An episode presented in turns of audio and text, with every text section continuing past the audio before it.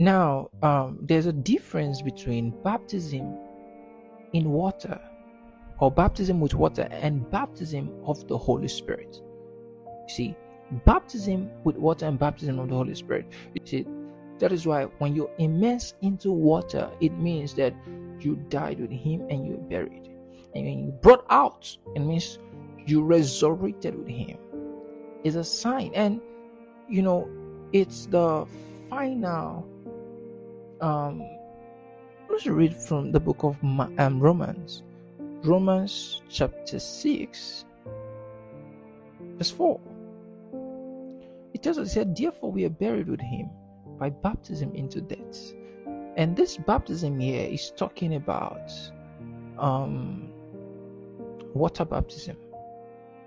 Said, Therefore we are buried with Christ by baptism into death that like as Christ was raised up from the dead by the glory of the Father, even so we also should walk in the newness of life.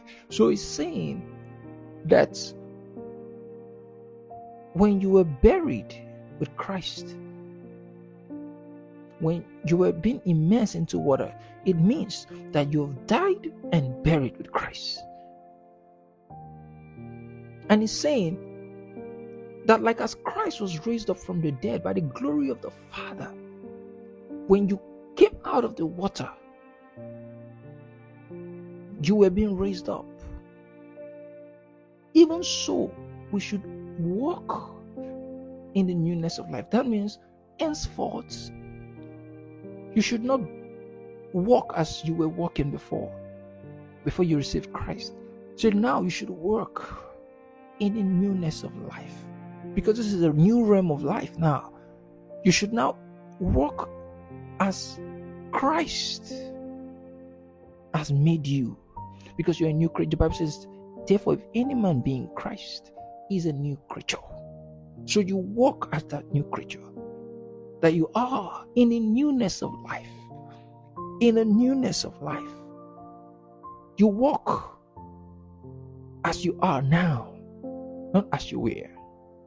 Now, baptism of the Holy Spirit, on the other hand, means baptism into Christ.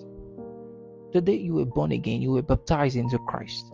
So you were baptized in the Holy Spirit. That's what it means. Today you were born again. The Bible says in First Corinthians 12, verse, verse 13, it tells us something. It says, for by one Spirit, for by one Spirit are we all baptized into one body. By one Spirit are we all baptized into. So it's just by the Holy Spirit. So we're baptized into Christ, baptized into the Holy Spirit. When you became born again, it's one experience. But you know, the other thing, you know, the book of Acts 1 8 says, And you shall receive power after the Holy Spirit is come upon you. There he's talking about, you know, the influence of the Holy Spirit. When you receive the Holy Spirit, power is made available to you. So it's saying that the Holy Spirit came with so much. The Holy Spirit is the anointing the anointing the the um is the carrier is the package of the anointing of god. So and you and you should receive power after the anointing the anointing has come upon you. You see after the anointing has come upon you. So it is a, a different experience with um, being baptized into Christ.